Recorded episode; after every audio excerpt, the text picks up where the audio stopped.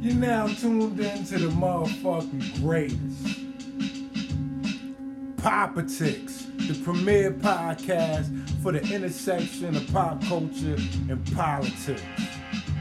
I'm your information trafficker, got Jid to connect. Today, I'm gonna plug y'all in to October 2021, aka Striketober. Let me tell you why. Check me out. 60,000 film and TV workers going on strike. 2,000 healthcare workers in Buffalo already on strike.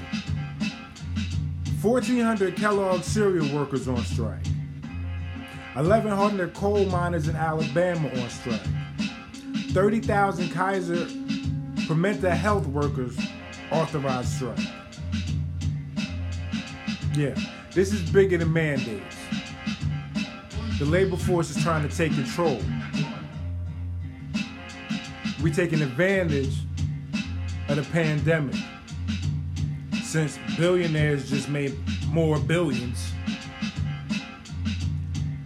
Vice President Chuck Browning of the International Union uh, United Automobile Aerospace Agriculture Implement Workers of America, otherwise UAW, says our members at John Deere strike for the ability to earn a decent living, retire with dignity, and establish fair work rules.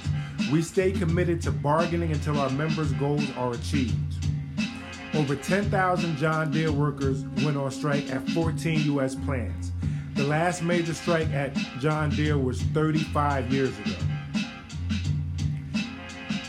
On the 15th of October, John Deere was trying to break a strike by having salaried off- office workers operate heavy m- machinery.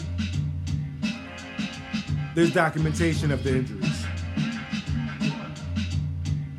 On the 16th of October, thousands in Puerto Rico are protesting the imposed U.S. government privatization of the electricity grid that's left unprecedented outages and billing increases since June.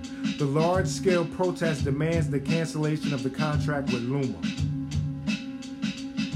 TV workers may soon have to take their own notes as their assistants will be on the picket lines if IATSE calls a strike Monday morning. Writers assistant, this was on the 16th of October. Writers assistants and script coordinators take notes, compile drafts, and make sure revisions are distributed to production crews. Those workers can earn as little as $16 an hour, making them among the lowest paid on the production, and raising their wages has been one of the key demands from the International Alliance of Theatrical Stage Employees, aka IATSE. The union representing Hollywood crews that same day reached an agreement on a new contract with the major studios, avoiding a historic strike that would have disrupted film and TV production nationwide. On the 18th of October, protesting in Puerto Rico over power cuts that were causing day long blackouts.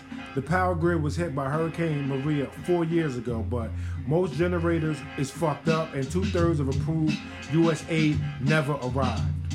In PR, they are protesting the imposed government privatization of the electricity grid. Yeah, Texas mentality is spreading. That's left unprecedented outages and billing since June.